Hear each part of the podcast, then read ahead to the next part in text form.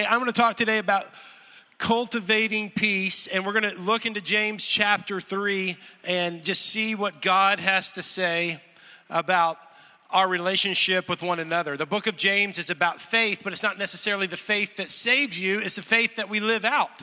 So we settle this issue of are we in heaven, are we out of heaven? When we're always insecure about that, then we never really move on to become the people God wants us to be. James is real practical, and it says, okay, now this is how we live. This is this is how we live out the faith, and this is certainly what the scripture is talking about today. Now, I, I want to remind you of a story you may have heard somewhere in eighth grade or ninth grade history in our wonderful American history. We we forget how fragile this federation of states was before the Constitution was established. In seventeen eighty-seven, there was the Constitutional Congress, and this is going to shock you. So I know this is going to surprise you, but the state legislatures, or at that time they were just state representatives, were not getting along. Does that shock you that uh, uh, men in power, at that time they were all men, men in power who are trying to make decisions for their states are not seeing eye to eye? Yes, that happened even before our country was fully established. And according to the historical reports, it was getting really ugly. I mean, it was getting really foul. The name calling, the lack of cooperation, uh, the no sense of compromise. Everything was stalemated.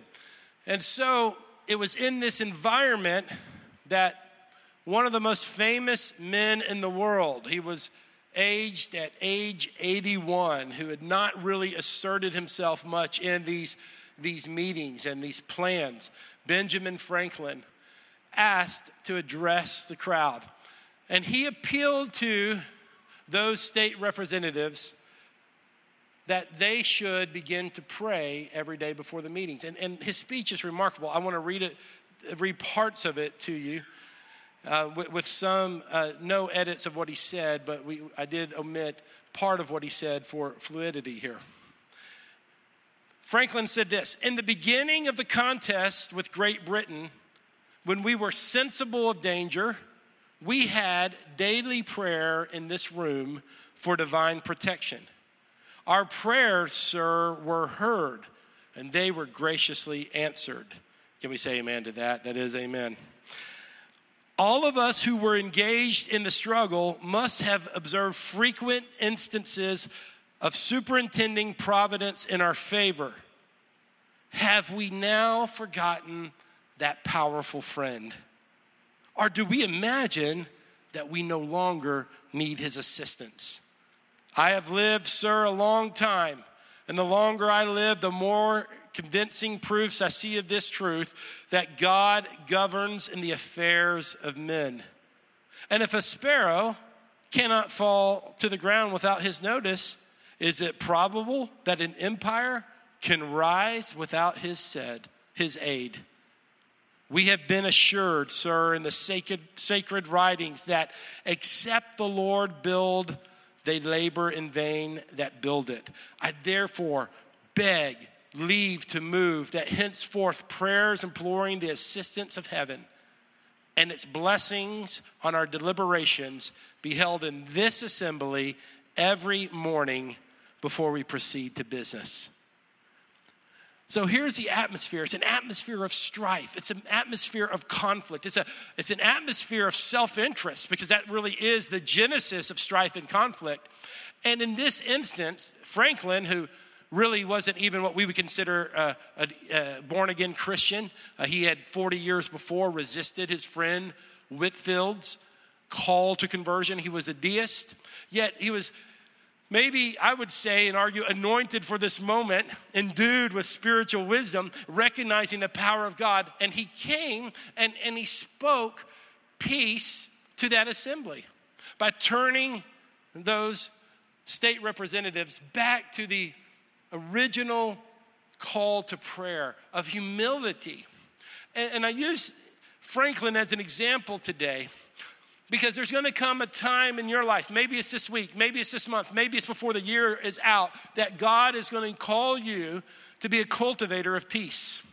He, he's going to call, call you uh, not to join the noise, not to join the strife, not to join, join all of the disruption that we're so accustomed to. I mean, we're so used to strife because we want to be clever. We, we want to be aggressive. We want to be witty.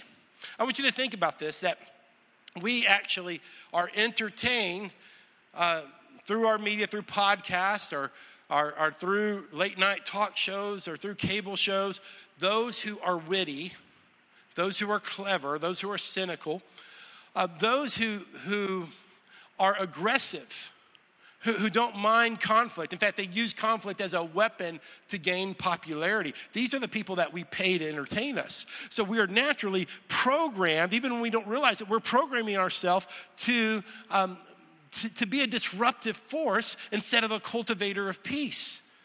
And so there is coming a time in your life when God's calling you to be a stateswoman, a statesman, a someone who can kind of rise above the current situation so you can bring the heart of God. And here's the first thing I want you to see through our passage today. We're going to just hang out right in James chapter three. We're not even going anywhere else on this particular Sunday. To be wise is to be gentle. To be wise is to be gentle. That's our first point, if you can put that up. This is a characteristic that doesn't even make the list. Gentleness doesn't even make the list of desired qualities. Because I've, as I've already talked about it, it's the person who speaks up the quickest in the room that often dominates the conversation. It's often not the person who, who has the, the greatest content in what they say, but it's a person who has confidence in what they're saying, and everyone else kind of shrinks around the table. And it's the gentle voice, the voice of reason, the, the voice uh, that's not emotionally caught up in the situation, the, the, the gentle voice that is not there to bring advantage, but is actually there to bring clarity, that often is not heard and is certainly not celebrated. But here's what the scripture says. Look, look with me again at verse thirteen. Here's the question. Who among you, of course, this is James, the brother of Jesus. He was pretty close to the source, talking to Christians here. Who among you is wise and understanding? Now this, at first, At first uh, read of this, you just think, well, that's a nice choice of words. As James is writing, he just writes out wise and understanding. But this choice of words was very specific, because in the Old Testament, especially the version of the Old Testament that most of these people read, the Septuagint, that used a lot the phrase, the question, who is wise and understanding? It was a way to ask this, okay, who's the smartest person in the room, right? Who is the sage? Who's wise and understanding? Who's experienced? Who is that go-to person? You know, we, we have that go-to person, like when we really need an answer to a question, or we need uh, a leadership to a situation. Who is that person that's wise and understanding? So this, this verse, all of a sudden, it started triggering uh, all different types of people in, in, in the Old Testament scripture. Uh, there's a Proverbs that called for the wise and understanding, and there's different examples. Uh, when Nebuchadnezzar, and he needed a dream interpreted, who is the wise and understanding among us? Well, there's this guy named Daniel. Let's go get him. And so this is this a desire to be known. And we, we always have this desire to, to move to the top of whatever kind of group we're in. Wouldn't it be nice to be known as that who is wise and understanding? And here's the scripture says, who among you is wise and understanding? By his good conduct, he should show that his works are done in the gentleness that comes from wisdom. The wise and understanding is not the biggest mouth in the room. I can say that because I have the gift of talk. You know, I can talk, talk, talk, talk, talk, talk, talk. The wise and understanding is not the person necessarily who portrays himself as that. It's not the most educated person. As believers, it's the person who reflects the scripture and reflects the heart of Jesus. And, and th- this is the person that we should seek out by the conduct of their life. Now, we, we live in a time of consultants, and we have some consultants in our church that are awesome, that I would pay, I have paid, I would pay to, to help me out. So there, there is, there is, definitely a place for corporate coaching and all that kind of stuff. But please, please just do this. Just because someone can run their mouth, don't give them money. look at the fruit of their life, right? Especially in the sense of uh, a godly character, especially in the sense of Jesus-like qualities. Look for someone who has a track record. This is what the scripture is saying. Who is wise and understanding among you? Watch their life. Don't necessarily just watch their tweets, watch their life. Don't watch their, their, their public portrayal of who they want you to think they are. Like, know who they are. Who is wise and understanding among you? Let's look at the conduct of their life. And let's look again at verse thirteen. And he should show that his works are done with the gentleness that comes from wisdom. And th- this is the part that is so surprising to us, that in the, the world's standards, wisdom is considered the aggressiveness and the wittiness and the cleverness and even the the the ability to put someone else down really fast, and we put that person in their place. This is what we're attracted to. This is who some of us want to be. And these are things that uh, that can easily sway us from living out the gospel, the Beatitudes. Jesus came and he, he, he told us there's a whole different way to live. Not in the power systems of this world. We're called to serve. We're called to be humble. We're called to go the extra mile. We're, ca- we're called to turn the cheek. We're, we're called to pursue meekness in our life, and gentleness and goodness, and many things that are not just celebrated, uh, are, are not, there's not just a lack of celebration, there's actual a ridicule for those types of qualities that Jesus wants. I'm so glad that the church is willing to learn from the business world. And I think the business world has a lot to learn from us. But when our go-to as believers is the business world first, or the self-help books, our motivational books, and it's not scripture, we put ourselves in a dangerous and vulnerable place to find success through earthly wisdom, but to leave out godly wisdom. I can only tell you that because I've done it. I've done it. I, I've, I've, I've, I've been quoting, there's been times in my life when I've quoted business leaders a lot quicker than I've quoted uh, my Savior, the Gospels, the things that are the center of who we are. And so it is that this is the original call to show and tell. Show me someone's life and I'll tell you if they're wise and understanding. Show me the product. And that's why we we we are people of long-term fruit, not short-term. And, and, and we're not impressed short-term. We're not impressed by the moment. We're people who, who view and know those who labor among us so that we should know who they are. Guys, you know who I want to be? In my flesh, I want to be like, um, I don't know the name of the character, but remember Liam Neeson and those those shows, uh, I think they were called Taken, where his people, his family was taken and then he got revenge. I mean, this guy, th- those were powerful trailers. I don't think I ever saw the movie because I think the trailer spoiled the whole movie. Um, but he finds out that his daughter's been abducted, which, which you know, or, or something has been, something like that has happened, and all of a sudden, this guy's able to hang on to airplanes without falling. He's able to shoot as many bullets as he wants, and he never runs out of bullets. And I'm watching that, and I'm thinking, that would be me, man. I'm telling you, mess with my family, that would be me. I would have supernatural powers like a like a superhero. You think I'm just this country preacher from Tennessee? You mess with my family, and you just don't know what you're going to get. I'm going to uh, go over to Europe, and, and I will uh, unseat a whole terrorist Uh, a cell because they messed with my kids. Doesn't that feel good? I mean, that feels powerful. And certainly in that case, I mean, I guess it is. There is something noble and honor for, for you know, protecting our family members. So I, I'm not going to even say that that's always even wrong to do. But I, I want now to talk about uh, smaller issues, like when someone embarrasses us, or someone talks bad about us, or someone misjudges our motives, or someone maybe belittles us, or someone doesn't believe in us. And there's this little voice that comes inside of us that says, I'm gonna get them back. I'm gonna get them back. I- I'm going to prove to them my worth. And so many of us uh, have this sense of, of revenge about us, that we, we, we carry around this envy of other people. And we we are comparing ourselves to people who are unaware of us. It's like the, the great poet said, uh, Toby Keith is his name. How do you like me now? Now, if you ever heard that song, that country jingle, How many of us have heard that song and we're like, yeah, I'm gonna prove to him, I'm gonna prove to her, I'm gonna prove to them, I'm gonna, I'm gonna get successful someday, and I'm going to come back and I'm going to show them what's up. All right? Now, revenge is a powerful motivator. I won't deny that. But it's a dangerous motivator because it's all external motivation.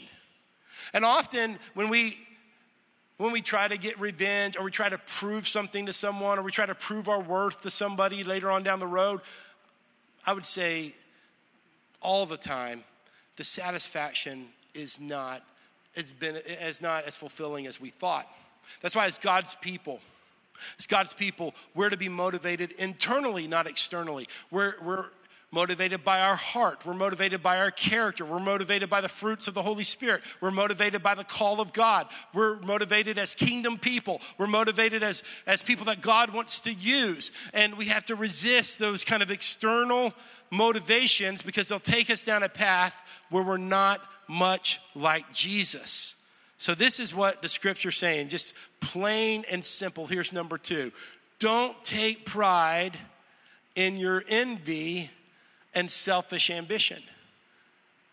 I don't like to give points that are negatives, and I tried to work my way around it, and I couldn't, but I think this is instructive anyway. Don't take pride in your envy and selfish ambition. Now, here's in the area of envy, envy is actually celebrated in our culture as a motivator. So we're like, someone else is successful, I'm gonna pass them up. Someone else is, is um, got what I want, I'm gonna make sure that I get it. This is this external motivation that envy causes us to feel powerful. And, and here's what's happened is, is when you begin to tell those stories, other Christians may even celebrate with you. Because it's the myth, it's one of the American myths we have of the self-made man. This idea that every, you know, the self-made man, if people want it bad enough, they're, they're going to be as successful as they want to be. And there, there is elements of truth to that, but it's not the truth. Even, even the great, great success stories of America, let's say someone like um, Bill, um, the Apple founder, not Gates, who's the other one, Steve Jobs. You know, I've read a couple of biographies about him, and he would even admit, even though he was a hard worker and so forth, he was a ruthless guy, by the way. I mean, he was... Wow, he, he was he was pretty mean.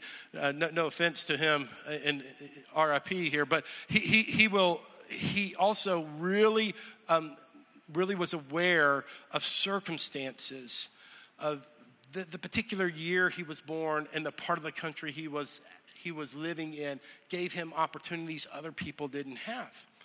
And and so th- this this this whole idea, we have to push back against it of like it'll be celebrated like. Be, out of envy, I'm going to be motivated. And sometimes even other Christians are like, yeah, that's right. That's right. You, you deserve that. You deserve that. And and this, we shouldn't celebrate this. This is what the, the Bible's saying. We shouldn't celebrate selfish ambition. We all have it. I'm going to tell you about my selfish ambition here in a second. But let's let's see what the, so you understand what I'm talking about. Let's look at what the scripture says, verse fourteen.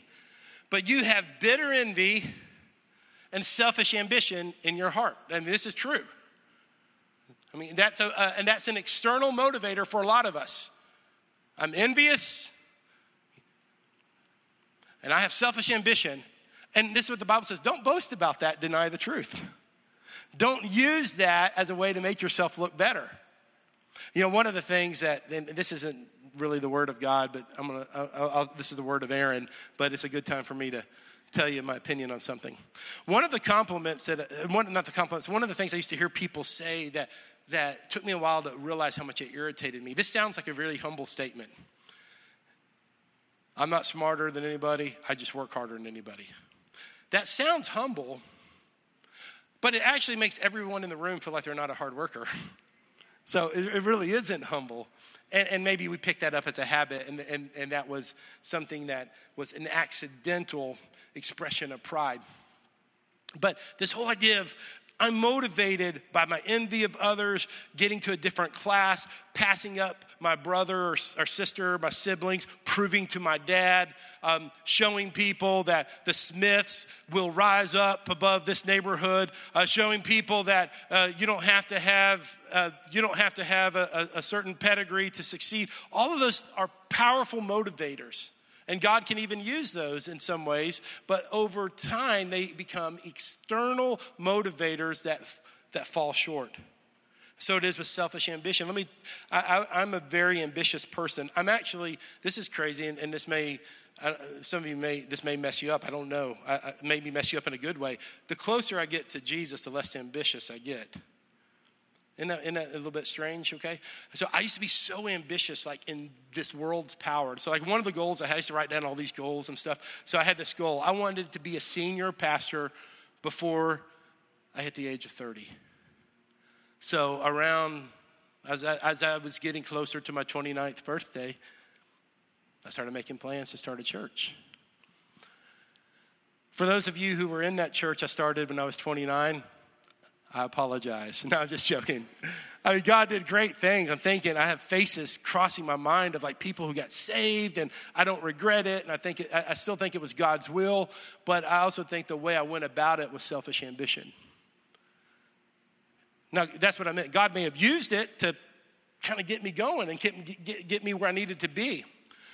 But it wasn't like the Lord said, "Aaron, thus saith the Lord Almighty, you're twenty-eight and a half, go start a church." No, I, I, I, I wrote it down on a piece of paper somewhere. I had this other goal that by the age, by the time I'm forty, I want to write a book. Then that whole world turned upside down now. I mean, writing a book, just, just to me, to me itself doesn't mean what it used to be. I guess I wrote a dissertation. I guess that counts, kind of, but I was forty-two when that happened. But the the point is, is the Lord didn't call me to write a book right now. But if I would have at thirty-seven and a half said, "I've got to write a book by forty," I may have been out of God's will, right? I write sermons every week, so I'm doing, I'm doing plenty of writing as it is right now. And and and maybe God will call me to write a book. I could argue whatever the case is, but you understand how selfish ambition is powerful, but it can also be a distractor to what God's called us to do if we're not hearing the voice of the Lord. Selfish ambition and envy can be celebrated in the house of God, but not be the voice of God. And so James is saying once again, verse fifteen, such wisdom doesn't come from above, but is earthly, unspiritual, demonic. Now, here's what I want you to see. This is going to help. Verse sixteen, where there is envy and selfish ambition, there is disorder in every evil practice. Guys, I'm going to show you a quick little formula based off verse sixteen, and you're going to be so impressed with the way I exegete the word of God. Envy and selfish ambition equal disorder. That's deep stuff, isn't it, huh? But think about it. Envy and self, from a sports team to a music group to a church, when there is disorder, start working backwards and see that there's envy and selfish ambition. Listen, church staff, if you're on a church staff, I want you to look at that. Envy and selfish ambition equals disorder. Listen, if you're part of a two forty-two group, envy and selfish ambition equal disorder. If you're in a women's Bible study, envy and selfish ambition will bring disorder to that study. A men's Bible group. If you're on the worship team up here, envy and selfish ambition will bring disorder. If you're on the youth staff with Pastor Josh and Brooke, if you're on the Awana staff or Journey staff with Jennifer, if you work with Deanna in the children's ministry, envy and selfish ambition will equal disorder. That's why when churches are in transition, that's a real time for the enemy to come and to bring discord. That's why this is, we're taking vitamins today, right? This is not an antibiotic. Like, I, I don't sense disunity here. I don't sense disorder in our church. Sometimes I'm the last one to learn that there's disorder in the church, but I don't sense it. But this is vitamins. This is like a preventative. Like, let's root out the envy and selfish ambition that is often celebrated, right? And it's often like encouraged. I've even had some of my great spiritual mentors who've meant this in all good godliness. They're like, "Yeah, Aaron, come on, Aaron. Yeah, you, you can, you you can, you can do it. You can, you can make that move. You can make that choice because you have the ability, and and God has a call on your life." But if it isn't what God has called me to do, it's envy and selfish ambition, right? Are you with me on that? right, here's the last thing. I'm gonna I'm gonna ask you a trick question because our time together is almost up. This is a trick question. I'm gonna tell you ahead of time. How many of you love those farmer farmers markets that you go to? I'm just I'm just curious. It's a, I'm, I'm going to trick you. Okay, I know more of you do because they're so popular right now. I don't like farmers markets. I don't like getting my vegetables and fruit from farmers markets for a real simple reason. It's outdoor and it's hot. You have to walk through sawdust. There's flies all over your fruit. I enjoy getting my fruit from Kroger. I know it's old school and it's not cool and it's not hipster. It's not postmodern. Postmodern sensitivities, you know, modernism. Those of us who grew up in the modern world, we, we were okay when huge, um, huge farms would put fruit that was that had pesticide on it into a truck. Take it to Kroger, they'd wash off the pesticide, they put it out. We're okay with that. If you're if you're a person who likes modern, if you're postmodern, I'm giving you a little definition of postmodernism since it's a fun word to say that no one understands what it means. If you have postmodern sensitivities, it means you care about where your fruit came from and you want to know the farmer, you know, from, from the farm to the table thing. So the hardest part of me getting my fruit is as I leave my air conditioning car, and I walk to the air-conditioned Publix. That's the hardest part of me getting my fruit, right? So I like it that way. I know that I'm behind the times, and, and a lot of you like organic stuff, and, and I respect you for that. But my point is this. My point, my point is this. Is that I do know this, is that fruit doesn't just show up at Kroger, right? It doesn't just poof. It, it appears. Fruit doesn't just show up at the farmer's market. Fruit takes a lot of work. This is a theme throughout the book of James. I didn't want to be redundant because I brought this up in the last week or two as James is comparing behavior to gardening. And I didn't want to just give you the illustration the same way I gave it before, hence the farmer's market story. But we, we know this is that fruit takes work. So look at verse seventeen. Wisdom comes from above is first pure, then peace-loving, gentle, compliant, full of mercy, and good fruits, unwavering, without pretense. And look at verse eighteen. Here's a key verse. Aubrey and Jen, you guys can come up. And the fruit of righteousness is sown in peace by those who cultivate peace. Look at this. The fruit of righteousness, if you want righteousness in your life, be a cultivator of peace. Farm peace in your life. Get the soil ready. Put in the seed. Get out the weeds. Right? Do all of the methods that you choose based off your personality and your preferences to have the fruit of righteousness in your life, but it starts with peace. And I want to tell you this, as you guys are cultivators of peace. You're not cultivators of strife. You're not cultivators of discord. You're not people who are motivated by envy and selfish ambition because we're following a leader. Jesus is his name. He taught us a way. He gave us a spirit. Jesus taught us that, that we are to think differently than the powerful forces of the world. We're to think differently. We're to act differently. We're to process differently. This is not a, you have to do this. This is a call to a better way of living, cultivating peace in our life, allowing God's peace to come in the areas that, that, that he has called us to. And I want to talk, first of all, in the area of family. I want us to stand together. And this is, this is one of the things the Lord is speaking to us today. A lot of us have spiritual momentum in different areas of our lives, but we have overlooked God's call to be cultivators of peace in our family. And I'm just telling you this, siblings to your brothers and sisters, and parents to children, and adult parents to their now uh, adult parents, all types of relationships, husband to wife, father to daughter. I could name all types of correlations here. Step parents, this is a huge issue. Step parents and and and parents who are sharing custody of children and even inter, all those type of interactions. The Lord is calling you to be a cultivator of peace. He's calling you not to operate in envy, not to operate in selfish ambition. This is wisdom from the world that will be celebrated. It will be encouraged. It is powerful. In fact, selfish ambition and envy sometimes gets things done really fast, and it sometimes produces results, and it feels so right, and it can even be justified in a spiritual context. But according to the scripture today, the Lord is, is, is, is telling us that that's earthly and sometimes even demonic.